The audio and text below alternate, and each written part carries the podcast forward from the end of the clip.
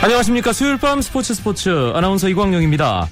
프로농구 원주동부와 인천전자랜드의 4강 플레이오프 4차전 1승 2패로 벼랑 끝에 몰려있던 인천전자랜드가 79대 58로 동부에게 완승을 거두며 승부를 5차전까지 끌고 가는데 성공했습니다. 울산 모비스 대 창원 LG 그리고 원주동부 대 인천전자랜드 두 플레이오프 4강 대결 모두 마지막 승부 5차전까지 가서야 챔피언 결정전 진출팀이 가려지게 됐습니다. 어느 시즌보다 예측하기 힘든 플레이오프 계속 이어지고 있는데요. 수요일 스포츠에서는 재미있는 농구 이야기, 농구장 가는 길 준비하고 있습니다. 4강 플레이오프 소식 풍성하게 짚어봅니다. 먼저 오늘 들어온 주요 스포츠 소식 정리하면서 수요일 밤 스포츠 출발합니다.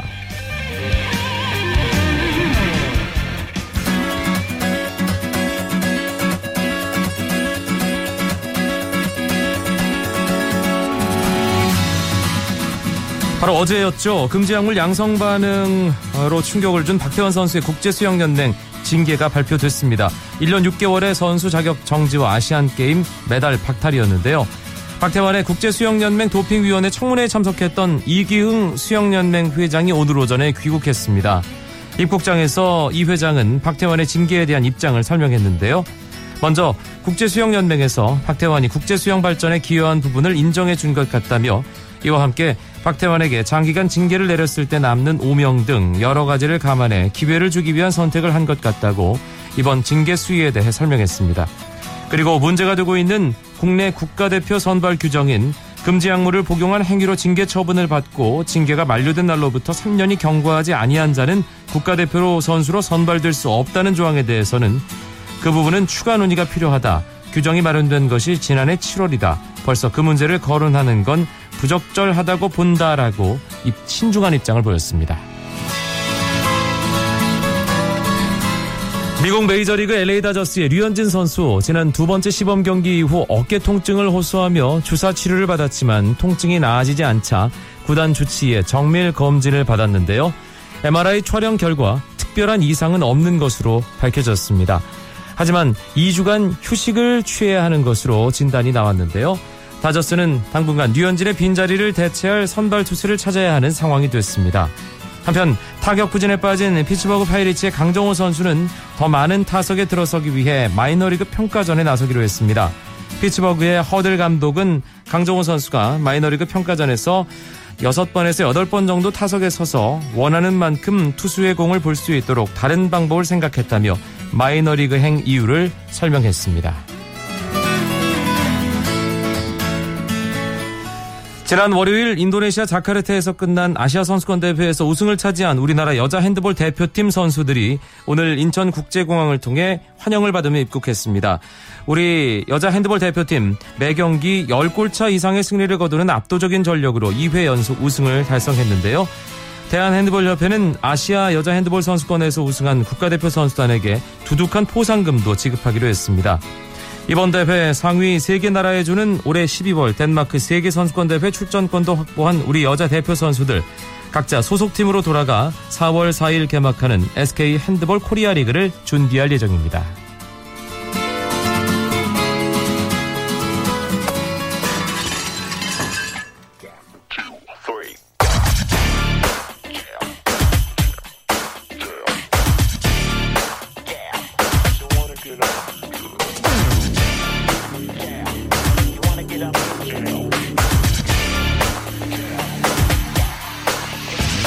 수요일마다 찾아오는 농구 이야기, 농구장 가는 길 시간입니다. 월간 점프볼의 손대범 편집장 함께합니다. 어서 오세요. 안녕하세요. 경기 쉬는 날이 없어요. 네. 4강 플레이오프 여자 농구 챔피언 결정전. 손 편집장 아주 바쁘시겠습니다. 네. 뭐 남자 농구 플레이오프, 여자 농구 플레이오프 여기 대학리그까지 개막하다 보니까 매일 농구공 튕기는 소리만 듣고 살고 있습니다. 아주 신납니다. 오늘 오늘 인천전자랜드와 원주동부의 4강 플레이오프 4차전이 있었는데 끝까지 가는군요. 네. 전자랜드가 기사회생했습니다. 인천 삼산체육관에서 열린 4강 플레이오프 4차전에서 원주동부를 79대 58로 여유있게 꺾으면서 시리즈를 2승 2패로 만들었습니다. 1차전 승리 이후에 2연패를 당했었는데 오늘 경기 홈에서 아주 귀중한 승리를 따내면서 또 5차전까지 끌고 가게 됐습니다. 어제도 벼랑 끝에 몰렸던 창원 LG가 울산 모비스 잡으면서 그 승부도 5차전 갔고 오늘도 인천전자랜드가 상당히 불리한 상황이었는데 초반부터 계속 앞서 나갔어요. 네, 그렇습니다. 오늘 전자랜드가 내세울 수 있는 최고의 무기를 다 꺼냈습니다. 정병국의 외곽슛, 포웰의 득점력, 여기에 리바운드와 적극적인 몸싸움으로 동부와의 기싸움에서 앞섰는데요. 반면에 동부는 데이비드 사이먼이 1쿼터 4분 만에 오른쪽 어깨를 다치면서 골밑에 힘을 잃은 모습이었습니다. 전반에 24점에 그치면서 정규리그 2위 팀이 맞나 싶을 정도의 무기력한 모습을 보였거든요. 결국 종료 3분 전에 주전들을 빼면서 패배를 인정했습니다. 네, 오늘 4강 플레이오프 동부와 전자랜드의 4차전 직접 경기를 중계한 조현일 편집장이 연결되어 있습니다. 경기 어떻게 봤는지 들어볼까요? 조현일 기자, 안녕하세요.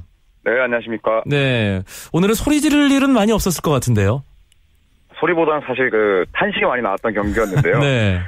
그렇게 실책도 상당히 많이 또 발생이 됐고 또 그런 부분들을 잘 이용하지 못하는 좀 다소 답답한 그런 경기 양상이었습니다. 사실 어제 모비스와 LG의 경기는 누가 잘하나 그런 승부였다면 네. 오늘 이 동부와 전자랜드의 경기는 좀 그 반대 누가 실수를 덜하나 의 승부가 아니었나라는 생각도 들었어요. 네, 오늘 동부는 총 10개의 실책을 범했고 또 전자랜드는 9개의 턴오버를 저질렀습니다.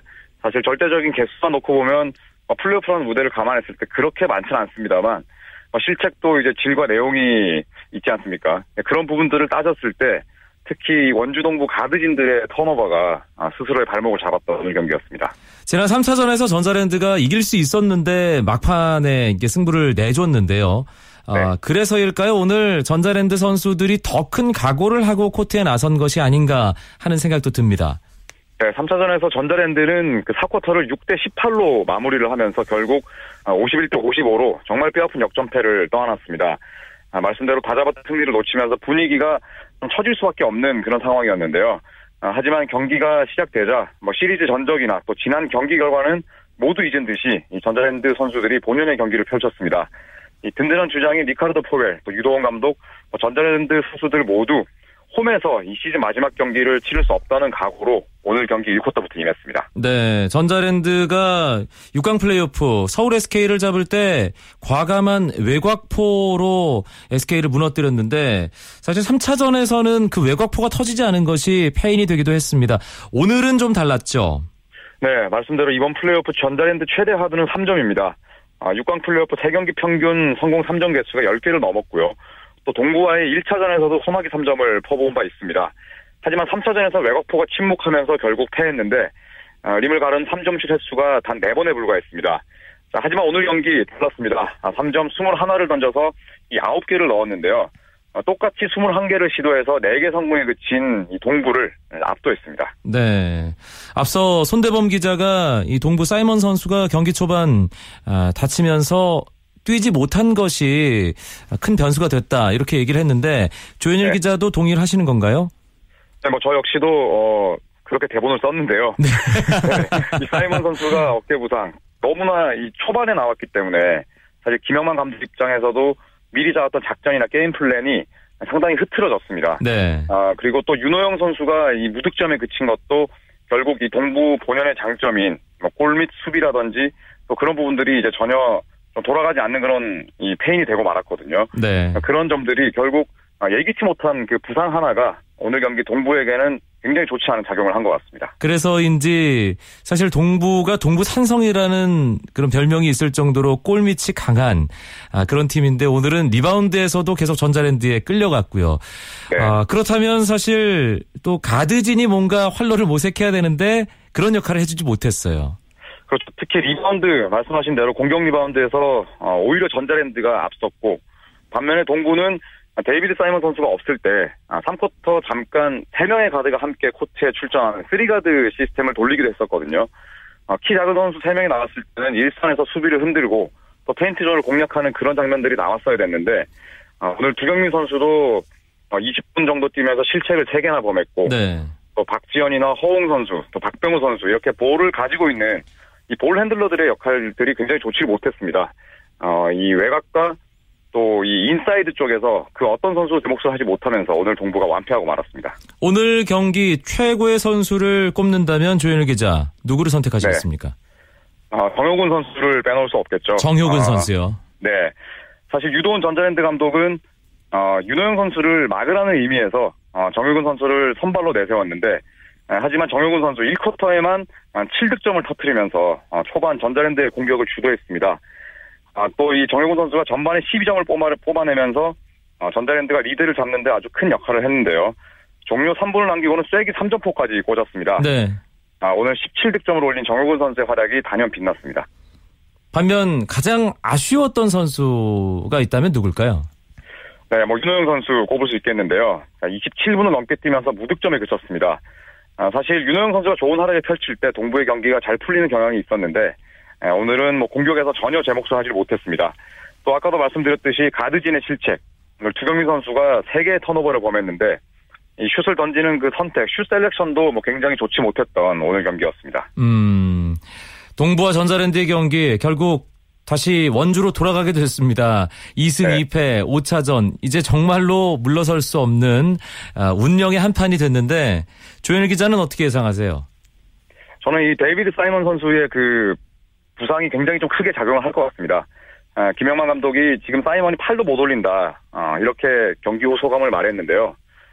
저는 이 전자랜드가 이 기세를 몰아서 업셋, 네, 이변에 성공을 하지 않을까, 5차전 승리를 하지 않을까 예상을 해보겠습니다. 알겠습니다. 조현일 편집장의 과감한 정규리그 3위에 이어 2위까지 전자랜드가 잡을 것이라는 그런 예상으로 오늘 전화 연결 마무리하겠습니다. 4강 플레이오프 원주동부와 인천전자랜드의 4차전 중계방송을 직접 담당했던 월간 루키 조현일 편집장이었습니다. 고맙습니다. 네, 감사합니다.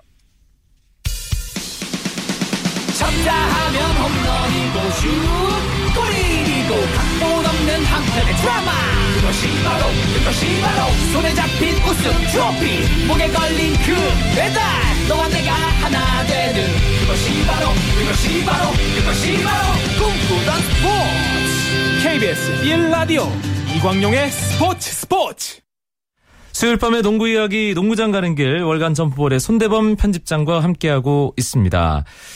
정규리그 6위였습니다. 일찌감치 순위도 정해졌어요. 전자랜드가. 3위인 서울 SK와 6강 플레이오프도 모든 전문가들이 SK가 이길 것이다. 이렇게 전망을 했는데 3승으로 3경기 만에 SK를 꺾었고 네. 또 정규리그 2위였던 원주동부와의 4강 플레이오프 승부도 끝까지 갔어요. 네, 그렇습니다. 참 대단하다는 생각밖에 안 듭니다. 그 경기장에 가면 이런 문구가 있어요. 전자랜드답게 끝까지 간다. 자, 그런 문구답게 전자랜드 선수들 끝까지 포기하지 않고 오히려 좀 더 터프한 플레이를 펼치면서 상대를 넉다운시키고 있는데 이런 거친 몸싸움을 사실 싫어하는 선수들이 많거든요. 네. 또 체력적으로 떨어질 수밖에 없고요. 이런 부분을 보여줬던 것이 전자랜드 승리 원동력이 되고 있지 않나 싶습니다. 오늘 경기를 보니까 원주동부 선수들 뭔가 전체적으로 기가 조금 꺾인 느낌이랄까요? 지쳐 보이는 것 같기도 하고 손대범 기자는 어떻게 보셨어요? 네, 저도 비슷한 생각을 했었는데요. 일단 사이먼 선수가 빠지다 보니까 그 다음 대책이 없었던 것 같습니다. 특히나 이 김주성과 윤호영 선수만으로는 이 전자랜드 터프한 플레이를 좀 견디기 힘들었고요.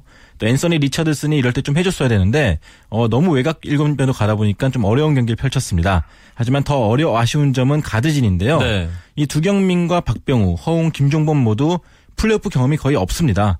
전자랜드는 비록 챔프전은 못 갔지만 이 5년 연속으로 플레이오프를 치러왔기 때문에 아마 그런 점에 있어서는 이 경험적인 측면에서는 이 동부의 앞선보다는 좀 더 안정적인 경기를 풀어간 것이 시리즈를 동정으로 만든 원인이 됐습니다. 앞서 조현일 기자는 사이먼이 정상적인 플레이를 하기 힘들 것이다. 그렇기 때문에 전자랜드 승리를 점친다고 얘기를 했습니다.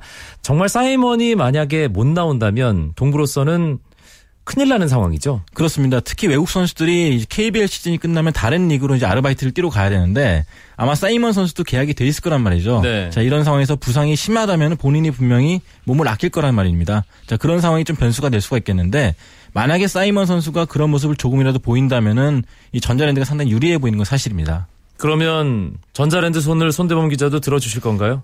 저도 일단 전자랜드가 기싸움에서 앞서고 있기 때문에 전자랜드 승리를 예상해봅니다. 알겠습니다. 전자랜드, 이 정규리그에서는 그러니까 중위권 정도의 성적을 유지를 했는데 이 플레이오프에서 정말 주인공의 역할을 제대로 하고 있는 시즌입니다.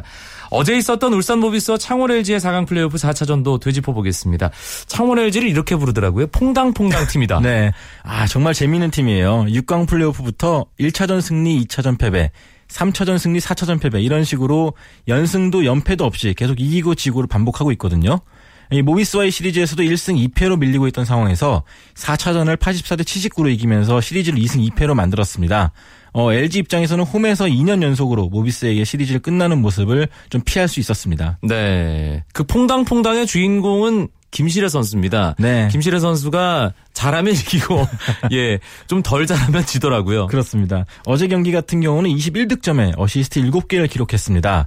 역시 이 선수가 3년 연속으로 4강 플레이오프가 큰 무대를 밟고 있는데 큰 경기 경험 덕분인지 경기를 치를 때마다 아주 발전하는 모습입니다. 이번 시리즈에서는 대선배인 양동근 선수를 상대로도 속공농구를 이끌고 또 과감하게 돌파를 해주는 모습 보여주면서 LG의 분위기를 좀 끌어주고 있습니다. LG의 에이스 역할을 지난 시즌부터 이번 시즌까지 하고 있는 선수죠. 데이본 제퍼슨. 4강 플레이오프 1차전에서 돌출 행동으로 퇴출이 됐는데 그래서 모든 사람들이 모비스가 쉽게 가겠구나라고 생각을 했는데 그게 오히려 창원 LG에겐 전화위복이 된 것 같아요. 네, 결과적으로. 그렇죠. 위기가 기회를 만든다고요. 선수들의 팀워크는 오히려 단단해진 모습입니다. 사실 제퍼슨이 있을 때는 이 제퍼슨에게 공을 주고 구경하는 모습이 종종 있었거든요. 네. 제퍼슨에게 모든 걸 좀 해결해달라는 듯한 모습 보였었는데 이제는 우리가 하지 않으면 안 된다는 걸 알게 된 것 같습니다. 공격도 그렇고요. 수비에서도 좀 더 책임감 있고 탄탄한 모습을 보여주고 있습니다. 그런데 메시가 이제 혼자서 뛰어야 되는 상황. 메시가 또 나이가 나이일 만큼 네. 체력적으로 부담이 되겠죠. 저 이강용 아나운서보다 한 살밖에 안 어린 그 노장이거든요. 네, 1976년생인데. 예. 네, 상당히 나이가 있는 선수인데도 생각보다 상당히 어린데요. 예. 그 13살이나 어린 리카르드 라틀리프 선수를 상대로 노련미를 보여주고 있습니다. 이 4차전 경기도 40분이나 뛰었거든요. 따라서 말씀하신 것처럼 이 5차전 경기 얼마나 체력적으로 좀 집중력 있는 모습 보여주느냐가 LG 승리의 관건이 될 것 같습니다. 정말 한국 나이로 40살 선수인데요. 네, 예, 40분을 뛴다는 건 참 저로서는 뭐 4분도 못 뛸 것 같은데 어제 경기에서는 그런데 울산 모비스 선수들이 좀 더 지쳐 보였어요. 네, 그렇습니다. 그 외로 좀 힘겨워하는 모습을 보고 있는데 LG의 활동량이 더 많기 때문에 보고 있습니다. 이 트랜지션이라고 하죠. 이 LG 같은 경우는 공수 전환이 빠르고 또 리바운드나 수비에 있어서 이 응징력 있는 모습 보여주다 보니까 힘을 못 쓰고 있습니다. 또 특히 양호섭 선수가 모비스의 앞선인 이 양동근 선수를 많이 괴롭히다 보니까 LG의 전체적인 혈액순환이 안 되고 있고요. 또 시즌 내내 고질적인 문제로 꼽혀왔던 식스맨 문제 역시 아쉬움을 남기고 있습니다. 네. 주전들이 힘들 때 도와줄 선수가 없어요. LG는 대단한데요. 왜냐하면 고양 오리온스와 6강 플레이오프 5차전까지 갔고 딱 하루밖에 못 쉬고 4강 플레이오프 들어갔잖아요. 네. 모비스는 쭉 쉬었고요. 그렇습니다. 오히려 근데 전문가들은 이렇게 길게 쉬지 않고 가는 게 좋은 경기 흐름을 만드는데 영향을 준다고 합니다. 또 5차전 같이 극적인 승부를 이겼고 또 제퍼슨 선수 없이도 이 모비스를 잡았기 때문에 이 젊은 팀인 만큼 그 탄력을 더 많이 받았다는 또 의견을 많습니다. 모비스와 LG도 이제 내일입니다. 울산 동천체육관에서 마지막 4강 플레이오프 5차전 치르게 되는데 어디에서 승부가 갈릴까요? 양팀 감독 아마 둘 다 이제 수비를 좀 많이 강조하고 나올 겁니다. 그런 만큼 공격에서 상당히 뻑뻑한 흐름이 예상되고 있는데 결국 승패를 가르는 부분은 리바운드가 될 것입니다. 이 결국 메시와 라틀리프를 떠나서 이 선수들 전원이 적극적으로 리바운드에 가담해주는 팀이 좀 더 유리하지 않을까 싶거든요. 네. 그런 면에서 봤을 때 일단은 그래도 홈코트 어드밴티지를 갖고 있고 조금은 또 체력적인 여유가 있는 이 모비스가 근소하게 유리하지 않을까 싶습니다. 그러면 챔피언 결정전에서는 울산 모비스 대 인천 전자랜드 네. 대결이 성사되는 건가요? 두 팀 같은 경우 정규리그 때 상당히 재밌는 승부를 많이 연출했었거든요. 네. 자, 그런 만큼 이렇게 성사가 된다 그러면 또 화제가 되지 않을까 싶습니다. 1위와 6위가 챔피언 결정전에서 만나는 상황도 한번 기록을 찾아봐야겠네요. 몇 번이나 아마 한 번도 없었습니다. 6위 팀이 플레이오프 챔피언 결전에 오른다면은 이건 역시 대사건이 될 것입니다. 그리고 만약에 6위 팀이 챔피언이 된다면 예. 네. 물론 지금 섣부른 예상입니다. 지금 4강 플레이오프도 아직 끝나진 그렇죠. 않았습니다. 네. 알겠습니다. 하여튼 플레이오프에서 전자랜드가 기적의 팀으로 농구 팬들을 끌어당기고 있는 것만은 분명해 보여요. 그렇습니다. 예. WKBL 챔피언 결정전이 또 진행되고 있습니다. 우리은행과 신한은행을 꺾고 올라간 KB스타즈가 챔피언 결정전 만나있는데 이 챔피언 결정전도 예상 밖의 승부가 진행되고 있습니다. 그렇습니다. 아무래도 이번 플레이오프는 남녀 모두 이 이변이 또 그 주 키워드가 될 것 같습니다. 1차전은 KB스타즈가 깜짝 승리를 거뒀거든요. 78대 73으로 이겼는데 2차전은 우리은행이 81대 73으로 서력했습니다. 하지만 이기는 과정이 결코 매끄럽지 않았습니다. 네. KB스타즈가 이 외곽포가 터지다 보니까 마지막까지 알 수 없는 승부가 되고 있는데 자, KB스타즈의 이 화력이 계속 이어질지가 관심사가 되고 있습니다. 일단 이 KB스타즈 1차전 우리은행에게 승리를 한 데는 변현아 선수의 활약이 결정적이었고요. 네. 2차전 패배도 결국은 변현아 선수가 제대로 활약을 하지 못했던 그 부분이 KB스타즈로서는 뼈아픈 부분이었죠. 그렇습니다. 3, 4쿼터에 득점이 많긴 했지만 가장 중요한 1쿼터 6분 만에 파울을 3개나 범하면서 이 경기 흐름이 끊어진 면이 있었거든요. 이 아무래도 변현아 선수가 꾸준히 코트에서 남아서 공격을 끌어줘야 되는데 약간 그런 점이 아쉬웠습니다. 네, 우리은행과 KB스타즈의 WKBL 챔피언 결정전 3차전 내일 열리나요? 네, 그렇습니다. 26일 목요일 3차전이 열리고요. 27일 금요일 4차전이 열립니다. 이틀 연달아 청주체육관에서 열리는데 자, 그런 만큼 선수들 입장에서는 체력적인 부분이 가장 중요하게 작용할 것 같습니다. 네, 여자 프로농구 WKBL 챔피언 결정전은 정규리그 1위 우리은행과 정규리그 3위 KB스타즈의 대결인데요. 오전 3선승제로 우승팀을 가리게 됩니다. 프로농구, 이 남자 프로농구 KBL 4강 플레이오프 일정도 다시 한번 짚어드리도록 하겠습니다. 일단 울산 모비스와 창원 LG의 4강 플레이오프 마지막 5차전이 내일 저녁 울산 동천체육관에서 치러지고요. 원주동부와 인천전자랜드의 또 다른 4강 플레이오프 금요일이죠. 금요일 7시 원주 종합체육관에서 펼쳐집니다. 프로농구가 이 정규 시즌부터 지금 플레이오프까지 쭉 진행이 되고 있는데 정규 시즌보다 플레이오프가 더 뜨거운 승부, 또 농구 팬들의 관심을 집중시키는 그런 승부가 되고 있다는 것도 긍정적으로 봐야 될 것 같아요. 그렇습니다. 극적인 승부가 계속되면서 관심도도 높아지고 있고 또 TV 시청률도 높아지고 있거든요. 네. 자, 이런 부분이 프로농구 발전에 또 긍정적인 영향을 주리라 믿고 있습니다. 이게 또 내년 정규 시즌까지 이어졌으면 좋겠습니다. 그렇습니다. 알겠습니다. 수요일 밤에 재미있는 농구 이야기 농구장 가는 길 월간 점프볼의 손대범 편집장과 함께했습니다. 고맙습니다. 고맙습니다.